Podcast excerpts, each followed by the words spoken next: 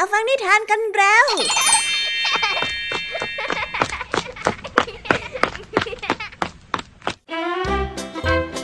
สวัสดีค่ะน้องๆ ยินดีต้อนรับเข้าสู่ชั่วโมงนิทานกับรายการคิสอาในวันนี้พี่แอมมี่และกองทัพนิทานหันษาพร้อมที่จะพาน้องๆ ไปตะลุยโลกแห่งจินตนาการที่เต็มไปด้วยความสนุกสนานและข้อคิดต่างๆกันแล้วเอาละค่ะ ไปตะลุยโลกแห่งนิทานกันเลย ในวันนี้พี่ยามีมาพร้อมกับนิทานที่เล่าถึงเรื่องราวของลูกเจี๊ยบตัวหนึ่งที่ชอบนอนตื่นสาย มีนิสัยที่ไม่เหมือนกับพี่ๆตัวอื่นๆที่มักจะตื่นแต่เช้า แม่ไก่เห็นว่าถ้าปล่อยให้ลูกเจี๊ยบตื่นสายและทำตัวแบบนี้ต่อไป ในอนาคตต้องลำบากแน่ๆและจึงทำให้แม่ไก่วางแผนบางอย่างที่จะทำให้ลูกเจี๊ยบผู้ตื่นสายได้เรียนรู้ว่าการตื่นเช้านั้นมันดีอย่างไร ไปรับฟังพร้อมกันในนิทานเรื่องแรกของพี่ยามีที่มีชื่อเรื่องว่า ความพิเศษของยามเช้า ส่วนนิทานในเรื่องที่สองนี้มีชื่อเรื่องว่า แดนสวรรค์ของคนพยายามมาฝากกัน นิทานเรื่องนี้นะคะ เป็นเรื่องราวของความงดงามของโลกแห่งจินตนาการ ที่มนุษย์ต่างถกเถียงกันถึงการมีอยู่ของดินแดนแห่งนี้ เพราะคนที่ได้ไปนั้นไม่สามารถที่จะนำหลักฐานมาแสดงได้ ในขณะที่ผู้ไม่เคยไปก็นึกภาพไม่ออก แต่ก็มีคำบอกเล่าบางอย่างที่ผู้เคยไปได้เห็นความมหัศจรรย์นี้ และได้บันทึกเรื่องราวและจะมาเล่าให้กับพวกเราได้ฟังผ่านนิทานเรื่องนี้ค่ะว้าว แค่ฟังก็ตื่นเต้นแล้วนะคะเนี่ย ไว้ต้องไปติดตามรับฟังพร้อมกันในนิทานเรื่องที่สองของพี่แยมมี่นะคะ และนิทานภาษาพาสนุกในวันนี้ค่ะ เจ้าจอยโกรธที่รุ่นพี่ทิ้งขยะไม่เป็นที่ไม่เป็นทาง เลยเดินมาหาครูพลด้วยความแน่วแน่ และหวังว่าจะให้ครูพลช่วยจัดการปัญหาขยะให้เด็ดขาด เอ๊แล้วคำว่าแน่วแน่ที่ว่านี้จะมีความหมายว่าอย่างไร ไปรับฟังพร้อมกันในช่วงนิทานภา ษาพาสนุกกันได้เลยค่ะ เป็นอย่างไรกันบ้างคะน้องๆ หลังจากที่พี่ยามีได้เล่าเรื่องความสนุกกันไปบางส่วนแล้ว น้องๆ พร้อมที่จะไปตะลุยโลกนิทานกับรายการคิสอากันแล้วหรือยังคะ ถ้าพร้อมกันแล้วเราไปรับฟังนิทานเรื่องแรกกันเลยค่ะ กับนิทานที่มีชื่อเรื่องว่า ความพิเศษของยามเช้าไปรับฟังกันเลย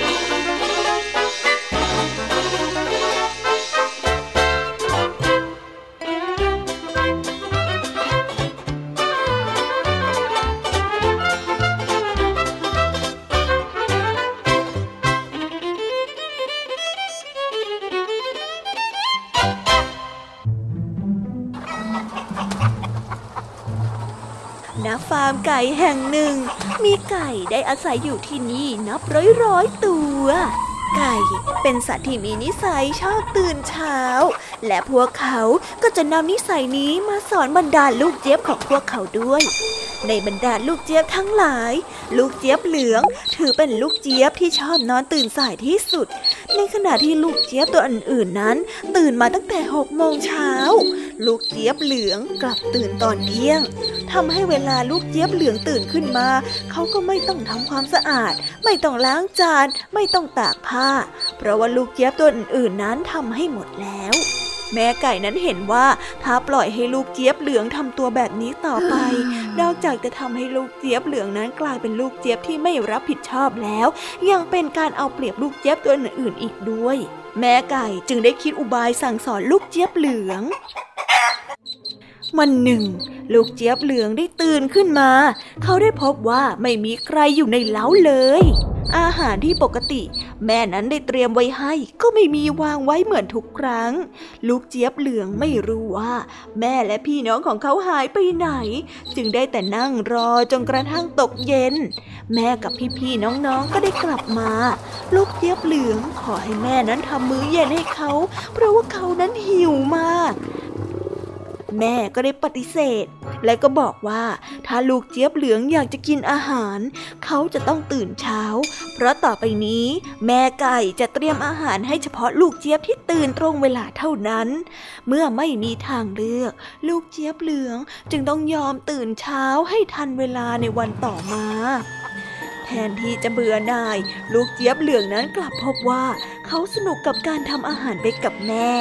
ได้ทำความสะอาดเล้าไก่ไปกับพวกพี่ๆ และตกบ่ายก็ออกไปผจญภัยในฟาร์มทำให้วันที่น่าเบื่อนั้นกลับกลายเป็นวันที่สนุกสนานและก็ตื่นเต้นเป็นอย่างมาก การตื่นเช้าทำให้ลูกเจี๊ยบเหลืองเจอกับเรื่องที่ชอบมากกว่าการนอน ตั้งแต่นั้นเป็นต้นมา ลูกเจี๊ยบเหลืองเลยไม่คิดอยากที่จะตื่นสายอีกเลย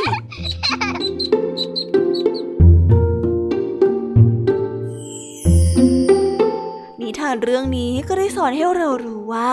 การตื่นเช้าช่วยทำให้เรามีเวลาทำอะไรได้มากขึ้น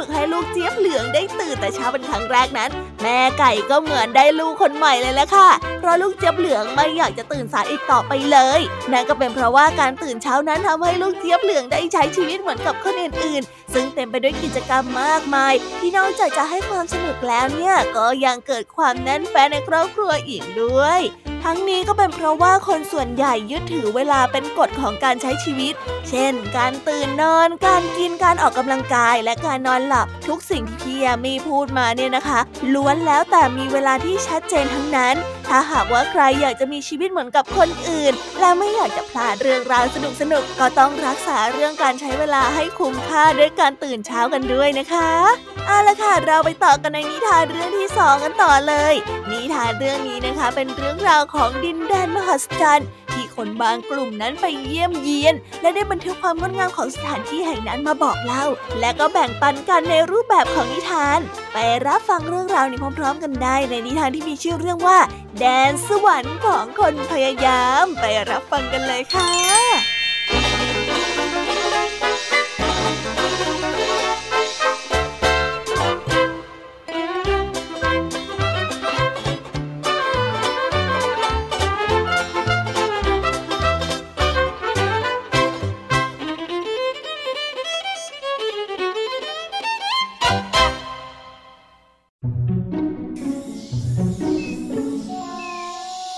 านายพรานซึ่งเดินทางจากที่หนึ่งไปยังอีกที่หนึ่งอย่างไม่หยุดยัง้ง ปีนขึ้นไปบนภูเขาสูงไต่ลงมาในหุบเขาลึกเบื้องล่าง และบุกฝ่าฝ่าดงเพื่อตามล่าวัวกระทิง และสัตว์อื่นๆได้เล่าประสบการณ์แสนมหัศจรรย์ เกี่ยวกับสถานที่แห่งหนึ่ง ซึ่งมีสเสน่ห์ชวนหลงไหลยิ่งนัก สถานที่นี้ตั้งอยู่บนยอดเขาสูงตระหง่านลูกหนึ่ง ณสถานที่นี้มีทะเลสาบที่สวยงาม ในทะเลสาบใสกระจ่างราวกับหยาดน้ำค้างยามรุ่งอรุณ ที่กลิ้งอยู่บนกลีบบัวสีขาว หากผู้ใดได้ดื่มน้ำในทะเลสาบนี้ ความเหน็ดเหนื่อยเมื่อยล้าของเขาก็จะหายไปเป็นปลิดทิ้ง เขาจะรู้สึกสดชื่นราวกับมีชีวิตใหม่ และร่างกายก็จะสดชื่นกระปี้กระเป๋ามากกว่าแต่ก่อน มวลดอกไม้ที่ขึ้นอยู่หน้าบริเวณภูเขาอันมีมนขลังนี้ ก็ดูสวยสดงดงามกว่าที่อื่นใดทั้งสิ้น ดูราวกับมีเทพยดาคอยดูแลรักษาบรรดาดอกไม้ในบริเวณนั้น ให้งดงามจนไม่มีดอกไม้จากที่ใดมาแข่งรัศมีความงามด้วยได้ ดอกกล้วยไม้ที่นั่นออกผลใหญ่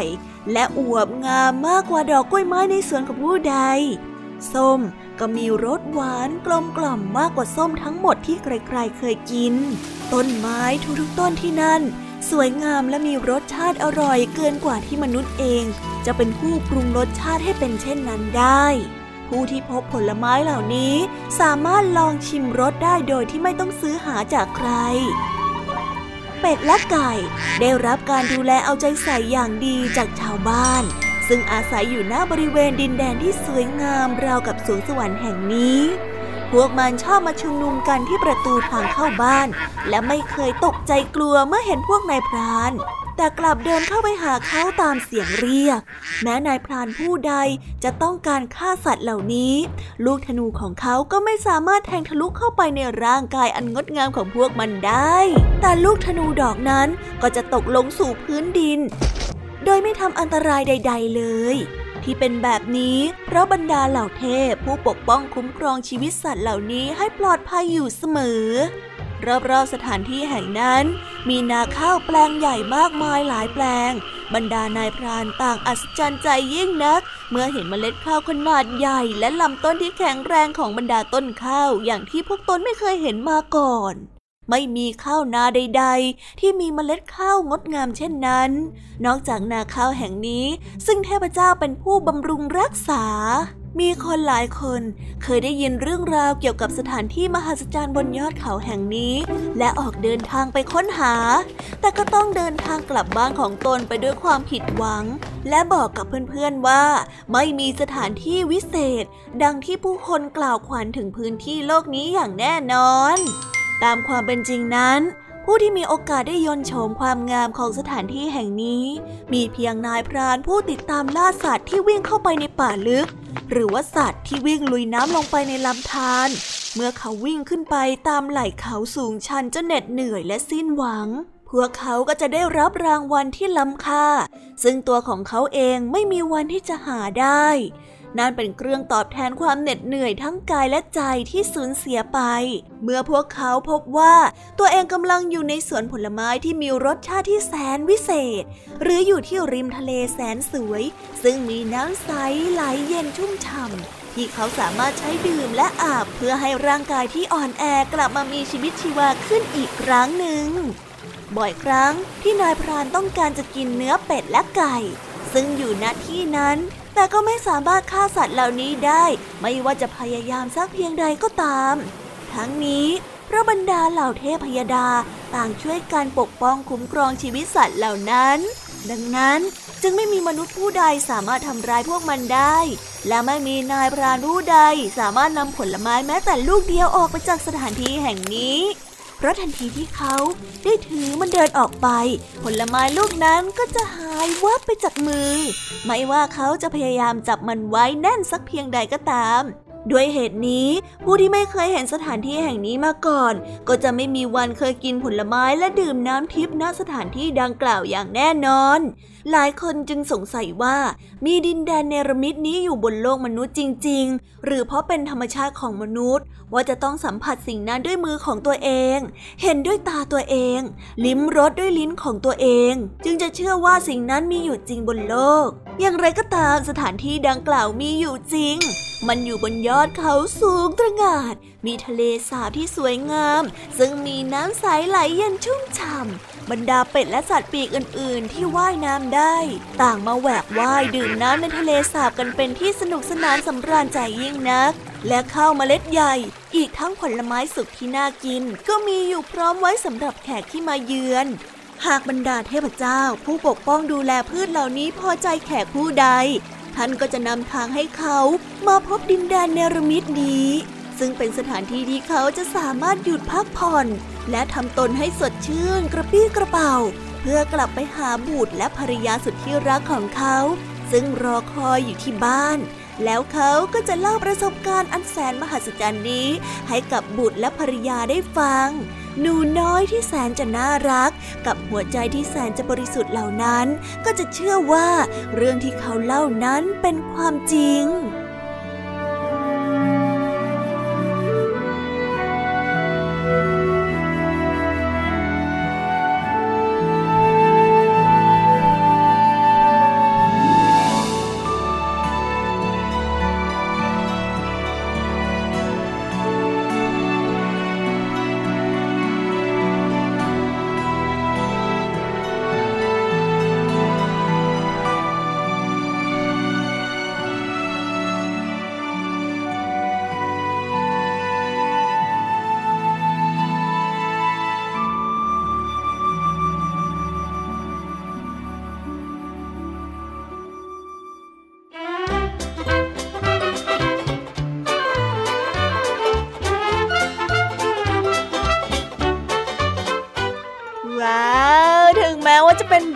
ดูกินจริงไปสักหน่อย แต่ถ้าหากว่าเราลองพิจารณาตามดูดีๆ แล้วเนี่ย ทุกคนที่ได้ไปเห็นภาพที่งดงามราวกับสวนสวรรค์แห่งนี้ก็ล้วนแล้วแต่เป็นคนที่มีความพยายามและต้องทุ่มเทอย่างหนักในการลงมือทำอะไรสักเรื่อง นั่นก็หมายความว่าความงดงามที่ถูกเล่าไว้ในนิทานเรื่องนี้เนี่ยอาจจะเป็นผลตอบแทนของความพยายามที่มีความหอมหวานและงดงามแบบยากที่จะอธิบายให้คนอื่นเข้าใจ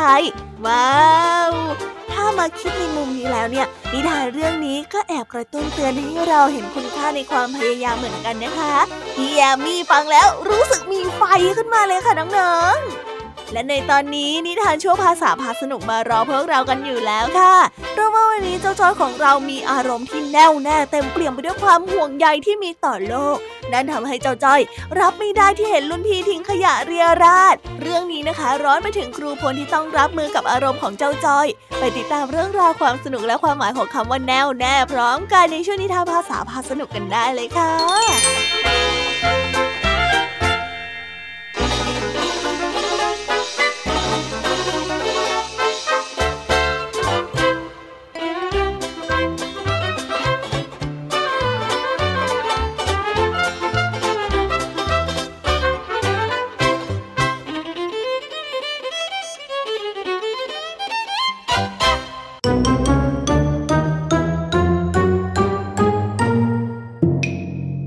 าษาพาสนุก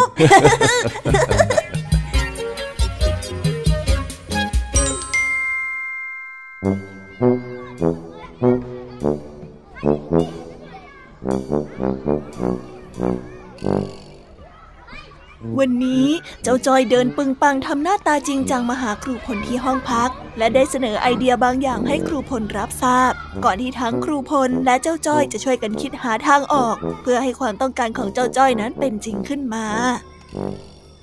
ครูพลครับ ครูพลอะไรจ้อยทำไมถึงพูดเสียงดังแบบนั้นล่ะผมมีไอ เดียมาเสนอครูพลครับ คือว่า เดี๋ยวเดี๋ยวเดี๋ยวเดี๋ยวใจเย็นๆก่อนนะ ครูว่าเธอกำลังจะพูดอะไรที่ยาวยืดอยู่แน่ๆเลย แล้วก็ค่อยๆ บอกสิว่าไปเจออะไรมา คือผมรับไม่ได้ที่พวกพี่ๆป .6 ทิ้งไม้ไอติมเรียรานนะครับ อย่าบอกนะว่าเธอไปบ่นพี่ๆเขานะ่ะก็ใช่นะสิครับ คนพวกเนี้ยโตอยู่ป .6 แล้วยังไม่รู้จักทิ้งขยะให้เป็นที่เลย ต้องโดนสักหน่อยแหละ โอ้ยจ้อยเอ๋ยทำไมไปใช้วิธีที่ตรงเพ่งซะขนาดนั้นเล่า ก็จ้อยไม่ชอบนี่นาโลกเราก็สกปรกหมักหมมแล้วก็มีแต่มลพิษเยอะแยะเต็มไปหมดแล้วจะพวกรุ่นพี่ป .6 ยังมาทิ้งขยะไปทั่วอีก แบบนี้มันใช้ไม่ได้เลย อืม โอเคโอเค เดี๋ยวครูจะรับเรื่องไว้นะ แล้วเดี๋ยววันพรุ่งนี้เนี่ย ครูก็จะไปพูดตักเตือนพี่ๆเขาให้ที่หน้าเสาธงโอเคไหมครับ ไม่พอแค่นั้นมันไม่พอ ไม่พออะไรกันจ้อย แค่นี้ไม่พอเหรอครับ การตักเตือนนี่มันยังน้อยเกินไป โอ้ยอะไรกันเนี่ยทำไมเธอต้องฉุนเฉียวขนาดนั้นด้วยล่ะจะไม่ให้ผมฉุนเฉียวได้ยังไงล่ะครับ ก็โลกที่เราอยู่เนี่ย อาจจะมีสภาพแวดล้อมที่ย่ำแย่ไปอีก 50 ปีพอถึงตอนนั้นทุกอย่างก็จะแย่หมดจ้อยก็ยังอายุไม่เท่าลุงทองดีตอนนี้เลยอย่ามาซีมองเทงเพราะคนแม่รับผิดชอบต่อขยะของตัวเองพวกนี้ไม่ได้จ้อยไม่ยอม แบบนี้นี่เอง เพราะว่าตระหนักต่อปัญหาสิ่งแวดล้อมก็เลยเครียดที่ไม่มีคนรักษาสภาพแวดล้อมใช่ไหม ใช่แล้วครับ จ้อยจะต้องจัดการคนพวกนี้ให้ได้เลย คอยดู เอาล่ะ เอาล่ะ เห็นเธอแน่วแน่แบบเนี้ย ครูเองก็อยากจะทำเหมือนกัน งั้นเราไปจัดการเรื่องนี้กันเลย ฮะ ครูพลบอกผมน้อยแน่อะไรนะครับ ไม่ใช่อย่างนั้น ครูบอกว่าแน่วแน่ต่างหากเล่า อ้าว แล้วแน่วแน่นี้มันเป็นยังไงล่ะครับ มันคืออะไรอะ คำว่าแน่วแน่ที่ครูพูดเนี่ย ก็เป็นคำที่หมายถึง การที่มีใจจดจ่อมุ่งมั่นอยู่กับสิ่งใดสิ่งหนึ่งยังไงล่ะอ๋อหมายความว่า ตอนนี้เราทั้งสองคนมีความแน่วแน่ที่จะจัดการขยะเหมือนกันใช่ไหมครับ ก็ใช่นะสิเอาล่ะ งั้นเรามาลงมือกันเลยไหมเออเพราะว่าแต่เราจะเริ่มลงมือจากตรงไหนล่ะครับครู อ้าว ก็ก่อนหน้านี้เธอบอกว่ามีแผนที่จะจัดการนี่นาคือว่า จอยก็พูดเพราะโกรธไปอย่างนั้นนั่นแหละครับ จอยยังไม่ได้มีแผนอะไรหรอก เอาเธอเนี่ยนะ ครูสาแน่วแน่ไปด้วยแล้วนะทำไมถึงทำแบบนี้ แล้วมันไม่มีวิธีจัดการกับปัญหาพวกนี้เลยหรอครับครูก็มันก็มีวิธีการจัดการเบื้องต้นนั่นแหละ นั่นก็คือการไปเก็บขยะ แล้วก็คัดแยกขยะให้เรียบร้อย อันไหนรีไซเคิลได้ก็เอามาใช้ใหม่ จะได้ไม่เปลืองพลังงานในการต้องผลิตซ้ำยังไงล่ะ อุ้ยมีวิ ธีง่ายๆ แบบนี้ก็ไม่บอก ปล่อยให้ผมโกรธอยู่ได้ งั้นไปกันครับ เดี๋ยวเดี๋ยวเดี๋ยวจะไปไหนจ้อย ไปเก็บขยะแล้วก็คัดแยกขยะไงล่ะครับจ้อยรู้สึกแน่วแน่ขึ้นมาอีกแล้ว แต่แต่ว่าตอนบ่ายนี้ครูมีสอนนะ เฮ้ย เอาหน่ามีเวลาว่างตั้งแปดนาทีไปเก็บขยะด้วยกันก่อนนะครับครู โถเอ้ยเอาเอาไปก็ไป เฮ้ยอย่าบ่นสิครับ ไหนครูพลบอกว่าครูพลแน่วแน่เหมือนกันน่ะ มาเร็วมาเร็วมาเร็วมาเร็ว ครับครับ เดี๋ยวจะตามไปเดี๋ยวนี้แหละครับเย่เย่เย่ไปช่วยโลกกันแน่วแน่แน่วแน่เย่เย่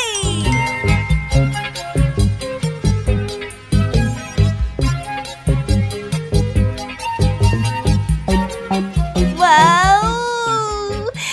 ไปแล้วนะคะ สนุกสนานกันไม่น้อยเลยทีเดียวสำหรับวันนี้เรื่องราวความสนุกก็ต้องจบลงไปแล้วละค่ะ พวกเราและรายการคิสอาวก็ต้องขอบอกมือบายบายกันไปก่อน ใครที่มารับฟังไม่ทันสามารถไปรับฟังย้อนหลังได้ที่ไทย PBS Podcast นะคะ วันนี้จากกันไปด้วยเพลงเพราะๆในช่วงสุดท้ายของรายการ แล้วไว้เจอกันใหม่ในตอนถัดไปสำหรับวันนี้ สวัสดีค่ะบายบายเป็นเด็กดีของคุณพ่อคุณแม่นะคะ